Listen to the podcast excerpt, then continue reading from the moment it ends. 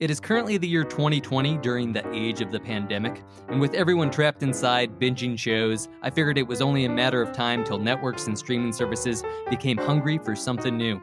Naturally, the first place they're going to look is the entertainment mecca of Greensboro, North Carolina. With that inevitability in mind, I've set out to write pilots starring some of the currently untapped performers I know that are destined for greatness. What up, Dick Stains? Your laissez faire parenting style is about to get a big old handful of John Chenoweth. Yes, that's true. Like real life birds tend to not have arms, which is why. But a goose with arms, which would be pretty terrifying. That was awesome. Let's pinworm everybody's dick holes. Should I just call you Feeder? Do you have a name, Trash Man? Yeah, who needs an outline? Not Vinny the Dream Maker, that's for damn sure. A pilot I wrote for you.